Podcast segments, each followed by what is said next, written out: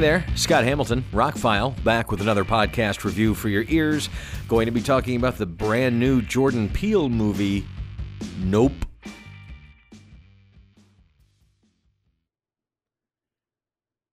Had to cut a movie theater commercial for that movie, and it was just hard to go, Nope, Nope, Nope. anyway, just got out of a matinee screening of Nope, and I had the theater to myself. I absolutely love that. It doesn't happen very often, but nobody in the theater, just me. Uh, it was the very first show on a Sunday, so. Um, the short version of this, because, well, the whole thing's going to be kind of a short version because I don't want you to know anything about this movie before you go to see it, more than the trailers. The trailers don't give anything away, really. Once you know, you know, and they kind of do, but you don't think of it when you see it. Daniel Kaluuya, yeah, let me say that three times fast, and Keke Palmer play siblings uh, that run a business who supplies horses for movies. Keith David plays their father, and he started the business way back when.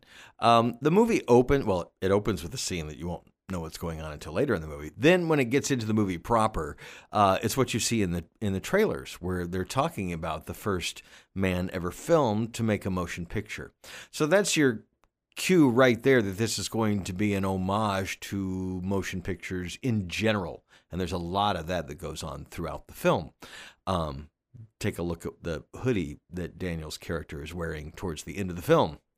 But you've seen it in the trailers. Uh, they see something and they want to capture it on film. Michael Wincott is in this film. There's a few other um, characters in this film. Everybody does a great job with it. It's it does it is it a UFO movie? I mean, that's what it looks like. Kind of. It's another Jordan Peele joint where you're sold something and you get something else, and it probably has some deeper themes going on in there. And you can just enjoy it. It's a bit more, hmm. There's some reviewers that have used Spielbergian or something like that just because there is quite a bit of spectacle towards the end of the film. But this is a typical Jordan Peele movie where you're not going to know what's going on for over an hour into the two hour and 15 minute film. Um, some things are thrown at you early on that are explained later on. You don't know what all of it means. As they start putting things together, you still kind of have to put things together, but it's certainly not as challenging as something like Us. It very much plays out, the, at least the first part, where Us seemed like a very normal movie. This seems like a very normal movie, and then it gets a little weird, but it, I wouldn't say it gets as weird as Us. Maybe closer to Get Out. I thought Nope was excellent. I can't say it's probably everybody's favorite movie. I think it's sitting about 82% on Rotten Tomatoes after the weekend. But if you like intelligent movies made for adults that make you think, that you have to watch and pay attention to and pick up all the different pieces, and when it's over, you go, ah, that was pretty smart. Yeah, I like that. Nope. So it's now playing. It just opened. I haven't looked at any box office yet. I don't know how it did. Um, they went ahead and put up the pre-orders for the home video release on Friday when the movie opened, which was that happens for Universal tends to do it more than anybody else. We're still waiting for Thor to get a video release, but nope, we already know when that's coming. Everybody in the movie's great. The cinematography's great. A lot of it takes place during the day so that they get some creepy, tension filled moments in broad daylight is pretty cool. That doesn't happen very much in thrillers. I don't really want to call it a horror movie, but some horrible things happen. Um, Probably more science fiction thriller. Some of the main things are not fully explained or explained much, and I think that's great. That's where a lot of movies fail. They give us too much of the answer, too much of the story, too much of the background. We get background on the characters, but not so much on the big bad or whatever. I thought it was intelligent. I thought it was well done.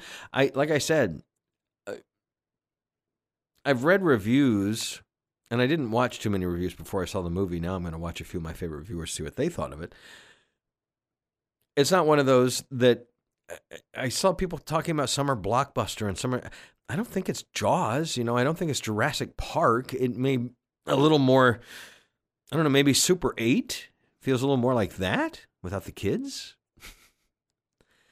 Like I said, Jordan Peele, you know what you're getting after two movies and a few of the other things he's produced. It's going to be intelligent. It's going to have some social commentary. You're going to get great acting. You're going to get a great movie. All that they spent on it is up on the screen. It looks amazing.